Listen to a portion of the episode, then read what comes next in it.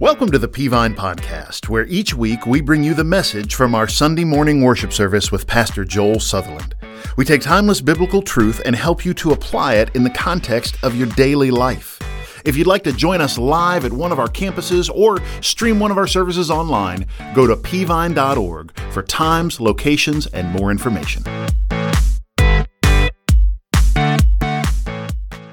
1 Peter chapter 5, if you have your Bibles, 1 Peter chapter 5. Faith through the fire, living for Christ in a hostile culture. Sermon number 10, and we're finished uh, today with this study through 1 Peter. And as, since it's the last sermon, I just want to remind you where we are. Peter is writing to the Roman church. The Roman church is under intense persecution. They are being financially persecuted, they're being socially persecuted. They're being physically persecuted. Just going to be three years from now. Uh, uh, Peter's going to give his life for the gospel's sake. Christians are going to be fed to wild animals in arenas. And Peter is writing to this group of believers and saying, in a hostile culture, in a culture that's turned against you, not just the government, the government had turned against them. Nero is emperor, not just the government, but society, the culture businesses, neighbors had turned against them. And Peter said, I'm writing you this book so you know how to comport yourself in these difficult times. Well, it's very appropriate for us because we're, we're beginning, a, a, phrase the Bible would use is birth pains. We're beginning to see the, the birth pains of that, even our own culture, with society turning against us, businesses turning against us, government turning against us. And so, how do we remain Christian? How do we live a Christian life in those difficult times? Well, Peter's been telling us that today. I, have been looking for news clips to show you. Several people sent me this one, and I, I saw it uh, as well. But have you seen the new AI app that allows you to text with Jesus, Bible characters, and Satan?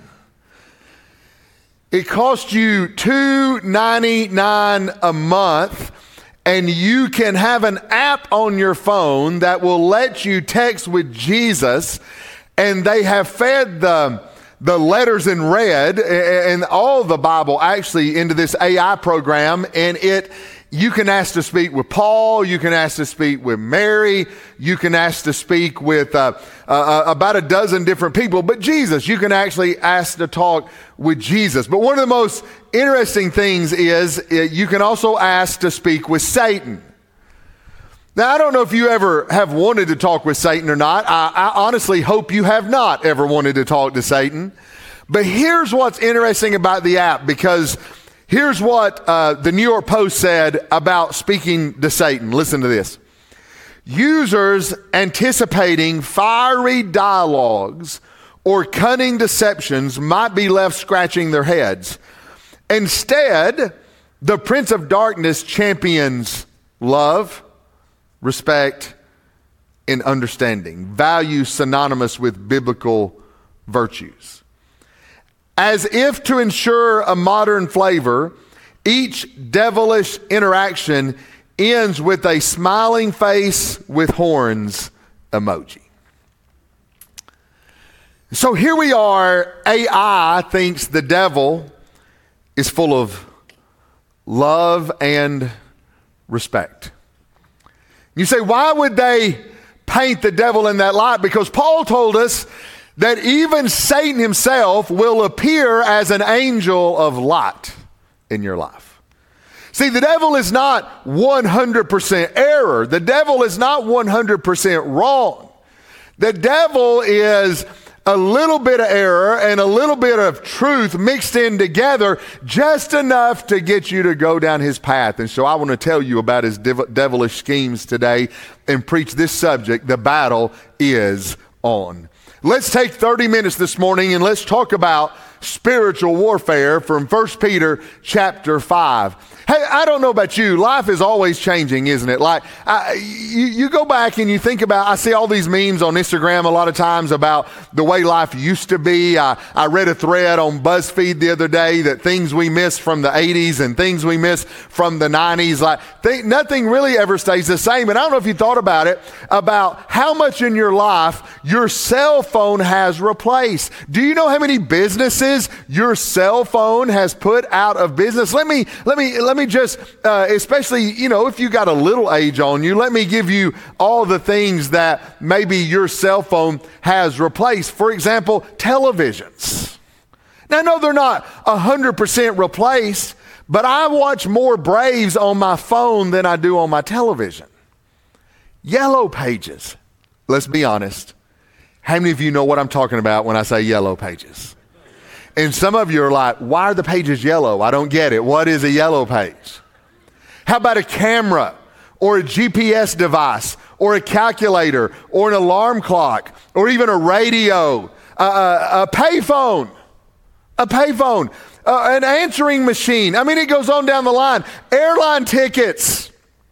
I never get a printed ticket ever when I go. And my wife is always like, I want to print a ticket. She's just holding on to nostalgia. I want to print a ticket. And I'm like, I got it on my phone. Why do you need it on your ticket? Money, translators, DVDs, encyclopedias, Rolodex. Can I tell you this? All of the people who used and manufactured these things made a lot of money off of these things. I'm sure the makers of a payphone, for example, were just sitting around counting their money one day thinking, man, we got a gig that's never going to end. Me personally, I've told you when I dated my wife, there were no cell phones, and I ran up a, a phone bill at home that was way over a hundred dollars. And my dad said no more because Sherry was long distance. And so every day of our three years dating and engagement, every single day without fail through a blizzard, or at least the equivalent of a Northwest Georgia blizzard. I stopped at a payphone, fed quarters into the payphone, and called her. Never thinking, I know I personally invested heavily into the payphone business, thinking this is never going away. But you know what you learn in business is that you can never be still. You can never take it easy. There's always another business. There's always another invention. There's always something else that is coming after you. If you make money, somebody else is coming after you. And it's the same in the Christian life. Did you know that in the Christian life, right when, we think we got it made, You've got to understand this morning that something, or rather someone, is always coming after you. You are under spiritual ta- attack, and that's going to be even more so in the latter days. I mean, when you're sitting around counting your peace in your life, you got to understand something's coming after you. When you're sitting around counting the joy in your life, you got to understand somebody is coming after you. In this culture we live in, as we get in the latter days, hear me. This culture, the culture, not just the enemy, but the culture, is going to try to get you to sin so they can laugh at you while you're down. They're going to try to kill your testimony to make themselves feel better. They're going to try to get rid of your effectiveness for the kingdom. They want to destroy your family. They want you to walk away from God and they want you to walk away from church. And the enemy and the culture absolutely want to destroy your life. And Peter warned us it was happening. It was his final admonition to the Roman church. The final admonition is the devil is coming after you. What kind of spiritual attack will I be under when the culture turns against me? When the enemy sets his sights on me? What does that look like? Stand with me. 1 Peter chapter 5. Let's begin reading in verse number 8. It'll be on your uh, on the screen if you don't have your Bibles. 1 Peter chapter 5. And really I'm just preaching out of two verses, but let's let's read to the end of the chapter. 1 Peter chapter 5 verse 8. Be sober-minded. Be alert. Your adversary, the devil, is prowling around like a roaring lion looking for anyone he can devour. Resist him, firm in the faith knowing that the same kind of sufferings are being experienced by your fellow believers throughout the world. And the God of all grace, who called you to his eternal glory in Christ, will himself restore, establish, strengthen, and support you after you have suffered a little while. To him be dominion forever. Amen. Through Silvanus, a faithful brother, as I consider him, I've written to you briefly in order to encourage you and to testify that this is the true grace of God. Stand firm in it. She who is in Babylon, chosen together with you, sends you greetings, as does Mark, my son. Greet one another with a kiss of love. Peace to all of you who are in Christ. Thank you. You may be seated. So here's what Peter does Peter delivers a strong warning about spiritual warfare. Now, get me this morning, let me remind you this is not Paul, this is Peter. Peter, who well understood spiritual warfare. Peter, who knew what it was like to be on the winning side of spiritual warfare. And by the way, Peter, who knew what it was like to be on the losing side of spiritual warfare. Can I remind you about the Peter we're talking about here? It is the Peter we're talking about who said to Jesus, I will never forsake thee. It was that same Peter who denied Jesus three times. The same Peter who went under spiritual attack by the enemy himself, Jesus looked at Peter and said, Get thee behind me, Satan. It's that Peter. It's the Peter who gave in to Satan. It's the Peter who was called the devil himself by Jesus. It's the Peter when a little girl said, Aren't you with him? That said, No, I, I don't even know who he is. And then another little girl said, Aren't you with him? And he cursed. It's that Peter. It's that Peter who is not only intimate with Christ, but is intimate with spiritual warfare. He is intimate with Satan himself. He is intimate with the enemy because Peter has been victorious in spiritual warfare and Peter has been the loser in spiritual warfare. It's the same Peter that the devil's been trying to kill him for decades, that he's fighting spiritual warfare. It's the same Peter that three years from now is going to give his life for the gospel's sake. It's that Peter who's warning us the battle is on. How do we operate in spiritual warfare? Let me give you three things he tells us. Number one, he's telling us this it's our notification of spiritual warfare a notification of spiritual warfare. Look what he says. Be sober minded, be alert. Be sober minded, be alert. Peter puts us on notice that we're going to be engaged in spiritual warfare. You say, now, when is spiritual warfare going to come to me? Well, here's when it's going to come to you all of the time. Here, here's what I can tell you about spiritual warfare it's going to come at the best of times. I mean, when you're on a high in your life, when you're riding a Jesus wave, man, when you're speaking Jesus in your life, everything's going well and everything's going great, and it just seems like you're healthy wealthy and wise. Your quiet time is rolling along, and you're, man, you're up here. Listen, the enemy's coming after you. But can I tell you this? In the worst of times, the enemy's coming after you.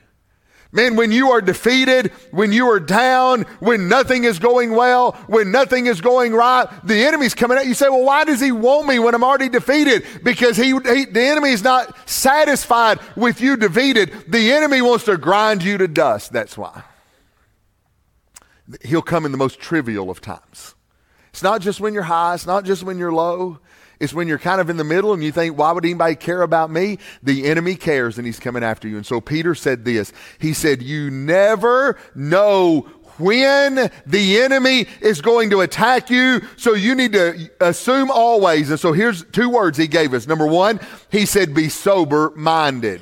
Now, that word is used five times in the New Testament, and every time it's used in a figurative sense. It literally means, the literal definition means holding no wine, having no wine inside of you. And so he says, be sober minded. Well, why, does, why do we use that phrase? Because your mind, the minute you take a sip of alcohol, there is a level of cloudiness that comes into your mind. And so Peter is saying, have no cloudiness in your mind whatsoever. Do not be fooled. Be sober minded. What do you mean? It means you ought to have a calm mind, a clear mind when it comes to spiritual things. Don't be deceived. Don't be ignorant. He said, on top of being sober minded, to be alert. The word meant to be aware, awake, and on watch. Aware, awake, and on watch. That I'm to have a clear mind when it comes to spiritual warfare, that I'm to have a, an alert mind when it comes to spiritual warfare, that I'm to have an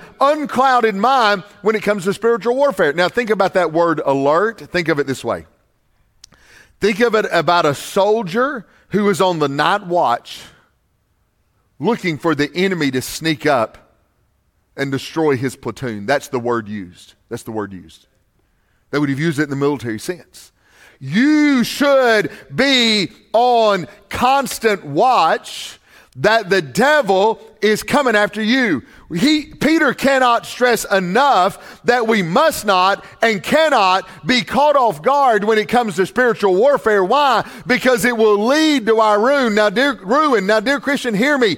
You're on notification this morning that the enemy is coming after you and that he is coming after you. Listen to these two words. He is coming after you regularly and he's coming after you viciously.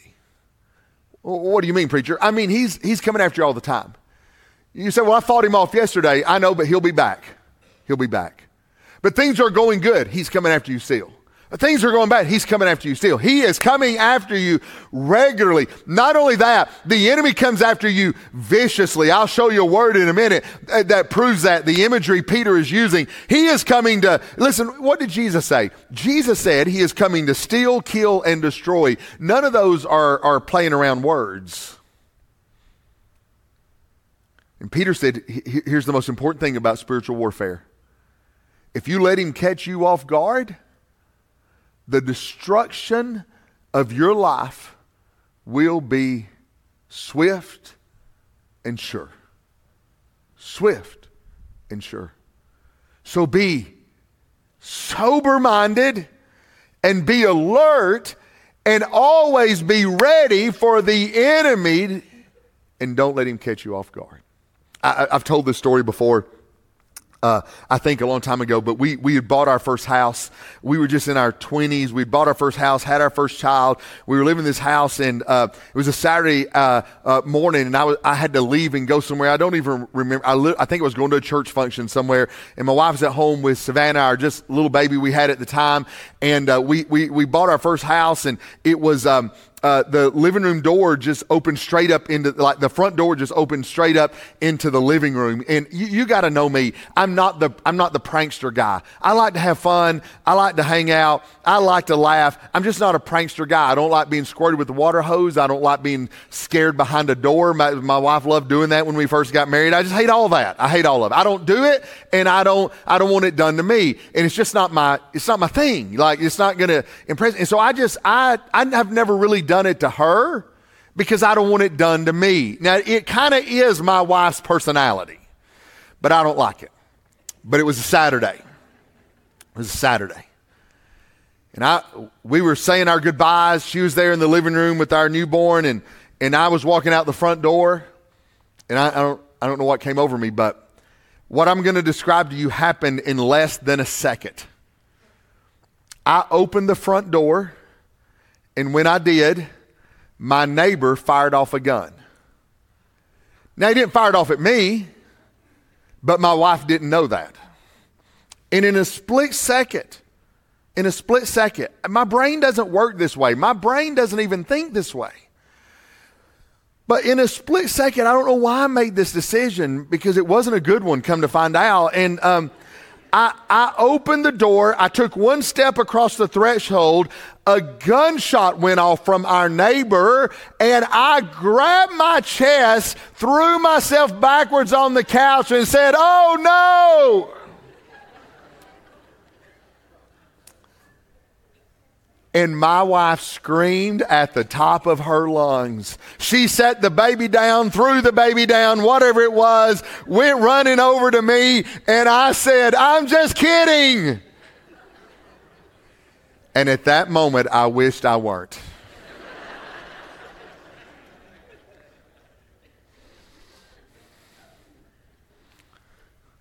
I'm not going to tell you the rest of the story. I'm just going to tell you it didn't go well for me for quite a while after that. But it was the timing was nothing short of comedic genius. why did that work? And let me tell you why that worked. That worked because she didn't see it coming. If I'd said to her, Hey, Sherry, I think when I open the door, the neighbor's going to fire a gun, and then I'm going to pretend to be shot, and I'm going to throw myself back on the couch, and I'm going to see how that goes, she would have rolled her eyes and said, That's stupid. Because I prepared her for it. The reason it worked is she was unprepared. It's what Peter's trying to tell us about spiritual warfare. You're notified, you're warned. You can't be caught off guard right now. You shouldn't be caught off guard. What do you mean? Listen, if the devil came up to you and he said, Hey, here's what I'm going to do this afternoon, just so you know, I'm going to lay a trap for you and I'm going to try to get you to sin. And I got this temptation. Let me tell you what the temptation is. I'm going to roll out this temptation. I'm going to sit over here. And I'm going Monday morning, man, I'm going to get it right here. You get up, you get to work right there. It's going to be. You get to school right there. It's going to be. I got this temptation for you. And I'm just going to, I'm going to, I'm going to lay it right here so you'll step into it. You'd be like, you moron. I, you told me about it. I'm not going to do it. And, but listen, here's what Peter's trying to tell you. That is what he's doing in your life.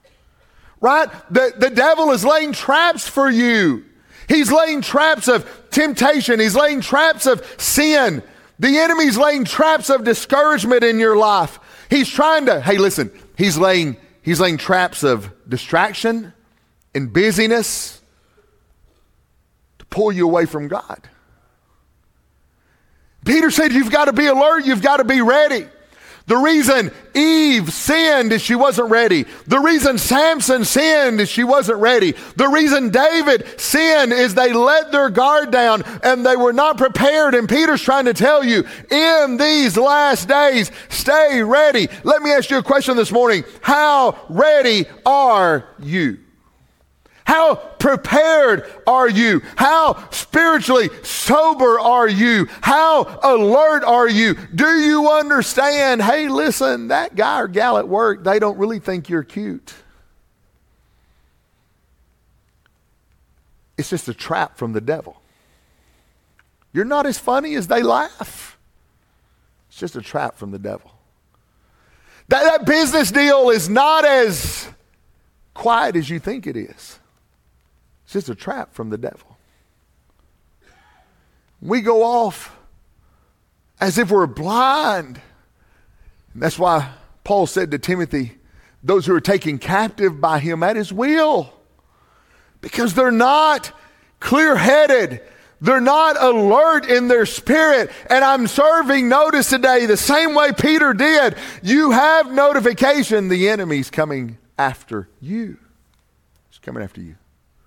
Second thing he talked about, number two, was our opposition in spiritual warfare.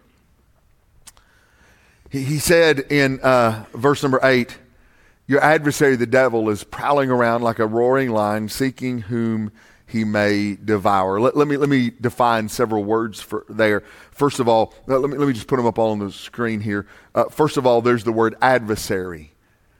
The, the word uh, adversary, antidikos in the Greek, the word adversary means your opponent in law or your opponent in a dispute. It, it became, it was a legal term that had, that wound up having more of a general usage to it. So, so it really just meant, it, it, although it meant somebody across the aisle from me in court, it came to mean just any kind of opponent. So in, in our vernacular of our day, we, we would apply it to sports. It's like the team on the other side. It's like the players on the other side. Now, why I call us adversary? Because, the, listen, the devil is not a nice guy on the other side that we want to uh, play uh, uh, uh, uh, kindness with. The devil is our enemy. The devil is our adversary. And listen, one of his tricks is to cozy up next to us and convince us he's our friend. He is not our friend. Here's what he'll whisper. Same thing he whispered to Eve hey, God wants to hold you back, but I want to set you free. God, God wants to keep life boring, and I want to make life exciting. What it, what it really means is, I want to take away your freedom and I want to put you in chains. He is your adversary.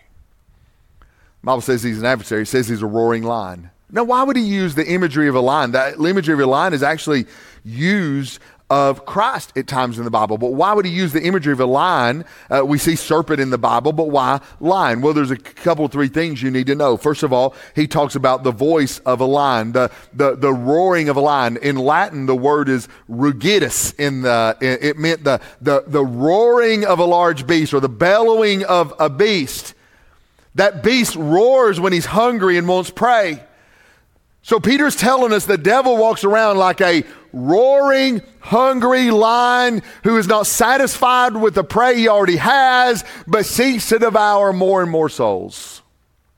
He is a why a lion? Because a lion is a stronger beast. There was really no imagery they could put that would have pictured a stronger beast than a lion. They're bigger animals, but none as fierce as a lion.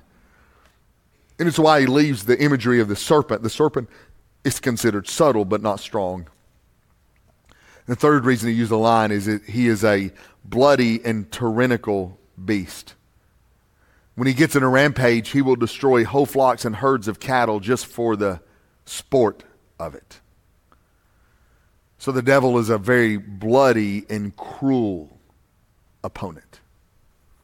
And he'll destroy your life just for the sport of it.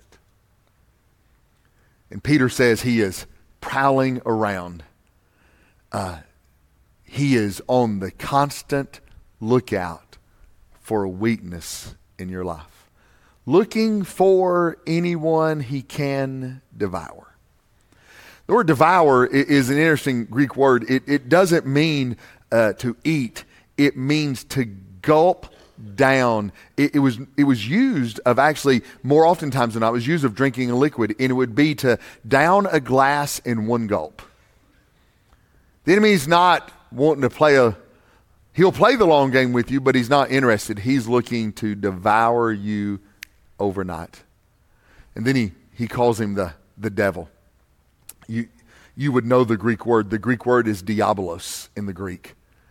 It's, it's translated false accuser, the enemy, our adversary. It, it became to being translated devil or Satan. Here's what Peter's trying to tell you that the devil is the most devious and evil creature the world has ever known. Hear me this morning. He has done what he has done for thousands of years, starting with Eve. He has done what he does on billions of people, starting with Eve. He has honed and fine tuned his craft. And hear me, he has a demonic horde at his disposal to pull off his schemes. You say, where did he get that demonic horde? Where Revelations tells us, Revelation chapter 17 tells us the war broke out in heaven. Michael and his angels fought against the dragon. The dragon and his angels also fought, but he could not prevail, and there was no place for them in heaven uh, any longer. So the great dragon was thrown out, the ancient serpent who is called the devil and Satan, the one who deceived the whole world. He was thrown to earth, and his angels with him his angels with him.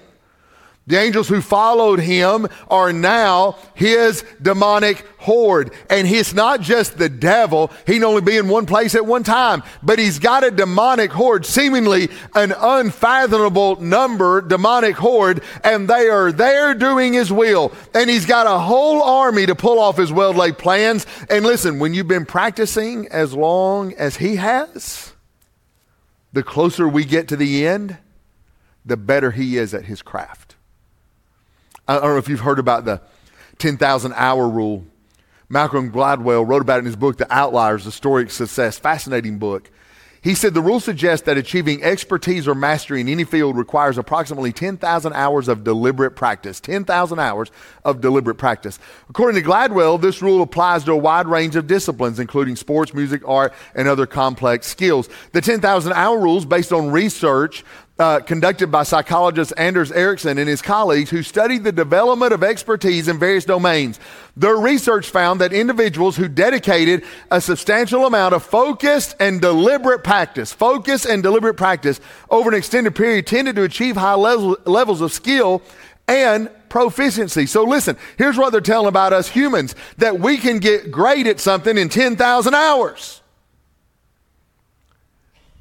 And the devil and his horde have trillions of hours of expertise, of trial and error, And they've been doing it for 6,000 years. And this morning, I need you to hear me. They're turning that expertise on you. That's your opponent. That's why you cannot flirt around with sin. That's why you cannot control sin. You cannot engage in sin. You cannot play around with t- temptation. It is a sophisticated trap with the enemy, and it's why you must walk with God on a daily basis. It's why John said, You're from God, little children. You have conquered them because the one who is in you is greater than the one who is in the world. He was letting us know that even though the devil is that good, the Spirit of God is stronger. And the battle can be won. How prepared are you? How ready are you for the foe? Listen, sometimes even Christians just view sin as harmless fun. But it's a deadly trap. And your opponent is vicious your opponent is a master and your opponent is skilled and he's coming after you. So that leads me to number three. I'll call it our protection in spiritual warfare. Verse number nine. Resist him firm in the faith, knowing that the same kind of sufferings are being experienced by your fellow believers throughout the world. L- let me just look at some words real quickly. First of all, resist him. Uh, interesting. It's the same Greek word where we get our word antihistamine from. And it meant to fight, to set yourself against, to oppose, to stand your ground. And we're not run from the enemy. We're stand our ground. Now, what does that mean? Now, sometimes we're, we're told to flee certain sins. Like Paul said, flee sexual immorality. The way you fight sexual immorality is you run away from it. You run away from it. Right? But too oftentimes to us, the enemy says boo and we fold like a cheap suit. But he said, you're to build up your faith. You're to resist him in the faith. That is, you are to be firm in the faith, that you should have a solid, the, the word means stiff, unmovable, hard, not yielding to pressure, unbending faith. Christians must develop the kind of faith that is not movable and not retreatable in our lives. But get this knowing that the same kind of sufferings are going on around the world. That every single Christ follower is fighting the same battles you and I are. And that's why it's so important, hear me, church, so important not to be an isolated Christian. Whether you're sitting here in our Rock Spring campus, uh, Rossville, Dalton, watching online, hear me. You are not to be an isolated Christian. You need church. You need small groups. You need Christian friends. Why? It's going to take all of us to get through this. And that's how you protect yourself in spiritual warfare. You get the kind of grit in your Christian life that says, I will not be moved. You develop as a disciple of Christ so that I dive into this word and I stand firm on the word of God. And listen, you get with other believers as often as you can. Paul said in Hebrews, so much more as you see the day approaching, so we can share in the struggle. And it's only when we do, do these things that we can fight back and be victorious against our enemy. Because listen to this, maybe the most important thing I'm going to say this morning. Write this down. The devil's not looking for a fight, he's looking for a meal. He's not looking for a fight. He's looking for a quick, easy meal. That's why James said this, James 4 7. Therefore, submit to God, resist the devil, and what will happen? He will flee from you. It's the same thing Peter was saying. If you'll just put up a little bit of fight, a Christ centered fight, a godly fight, a daily fight, he will move on. Close your Bibles, I'm finished. You're not going to believe this about me, but I was a little kid in, in middle school, like tiny, like tiny. Not, not, not, not necessarily height wise. I've uh, always been average or above height, but I've been, I was tiny. Like, like I was as little. I was like turned sideways and just, I could hide behind a straw in middle school. Like I was so little, just didn't weigh anything, just so little. And I walked into seventh grade middle school, Murray County Junior High, we called it back in the day. Walked into seventh grade. man, things were going fine for me until one day there was a guy standing. Now, let me tell you how, how junior high worked for me, middle school worked for me. You had to walk in and buy a lunch token every day. So I, I don't I don't know if it was a quarter or fifty cents or a dollar. I don't remember. But you'd walk in and you there was these counter open and you'd go and get a lunch token and then use the token to buy lunch that day when you went through the the lunchroom didn't take cash. You had to get the lunch token early that morning. And so I go get my lunch token. And so one day I walked in to get my lunch token, and standing between me and the lunchroom counter is an eighth grade boy. And I just don't know how to describe him. I, a couple things. I tried out for football, and I was just a little boy. And, and, and they put me on the offensive line drills when I tried out for football. Now, my helmet could spin around my head. Like there was nothing to me and they were just trying to hurt me. And, and this, this boy that was standing between me and the, and the token counter, he was, an, he was the offensive lineman, the star offensive lineman, eighth grader. And he found a rag doll in me. And so we'd line up, have hitting drills, and he would make sure that he lined up and got to hit me every time. I, there's no doubt I was concussed from that day. He didn't try to hit me, tried to kill me every single time. And I decided at that moment baseball was for me. And so I started playing baseball. But um, uh, th- this is guy. This guy standing between me and the token counter, and, and get this, he's eighth grade, full beard. like full beard, like full beard. He weighed five times what I weighed. He was the same guy that had driven me into the ground. And he met me and he said, um, he said, Hey, I forgot my lunch money today. You, you got any money I can borrow? And I'm like, I had an extra whatever it was. And I'm like, Yeah, here, man, you take it. Go get your lunch. Next day, he's standing there and he's like, I want, uh, I need money again. And I'm like, Hey, I don't have any money today. I gave it to you yesterday. And he's like, You might have misunderstood that for a question. I'm not asking, I'm telling. So he kind of visibly shook me down right there in front of everybody took my money, and I decided to fast that day at school and, and didn't, get to, didn't get to eat. And this started going on. I tried to dodge him, man. I'd, I'd, get, I'd get my parents to get me to school early. I'd get my lunch token. I'd hide it in my shoe. He said, If I see you eating lunch today, I will kill you when the day is over. I'm like, you know what? I just think I found one in my shoe right here. Let me let me give it to you. And this went on for weeks. Went on for weeks. I mean, I was just getting tired of it. I was getting tired of being bullied. One day at lunchroom, I noticed there were three or four of us that weren't eating lunch that day. So I was sitting with the hungry kids and, uh, why, why are you not eating lunch? And, and they're like, well, I'm going to be honest. What's his name? I couldn't find out what's his name wasn't hungry. He was just a bully taking all of our money away from us.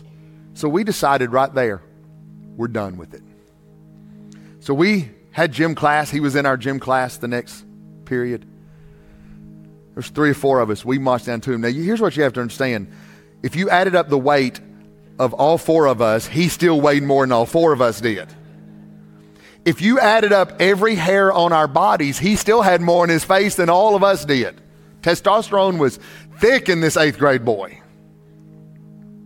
But we walked down to him, and here's what we said We're tired of it. We're not giving you another dollar. We're not giving you another dime. We're not giving you another lunch token. Now, here's what we all know together you can kill all four of us if you want to.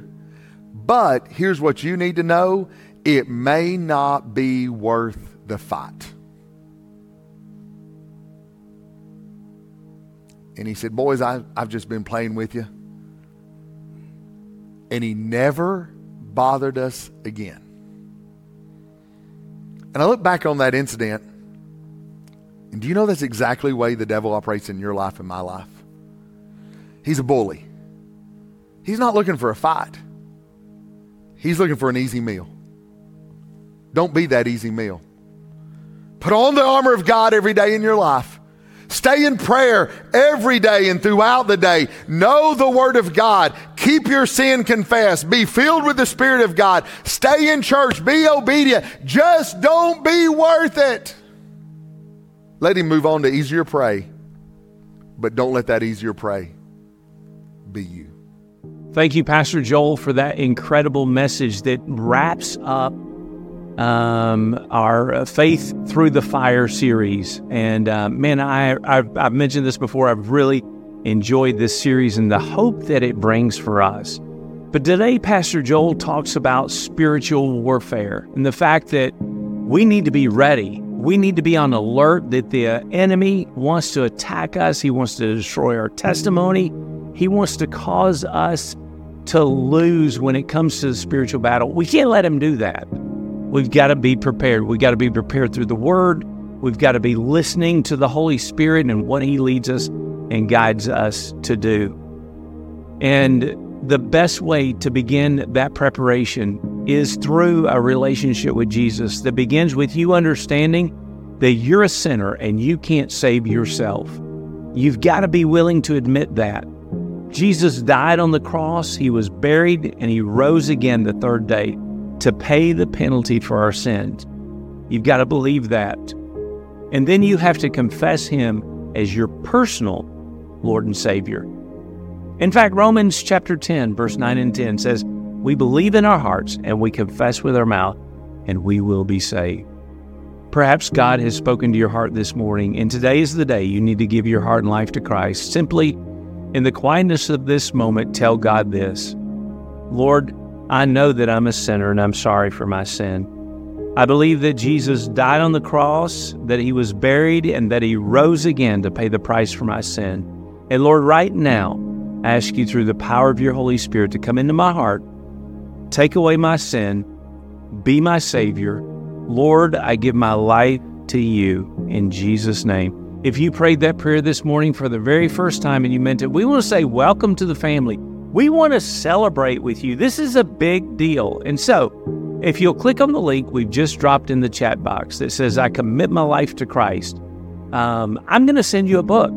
And um, I'm also going to connect with you and help you take next steps on your faith journey with Jesus. It's been awesome to worship this morning online. I look forward to these times each week. I hope that you have a great week, and I hope you join us again next week. God bless you. Have a great week. We hope that you've enjoyed the message this week as we help equip you to apply God's Word to your daily life. For the latest updates about what's happening around Peavine City, be sure to connect with us on social media. For more information about Peavine, to get in touch with us, or check out one of our services, visit us at peavine.org. Thanks for listening.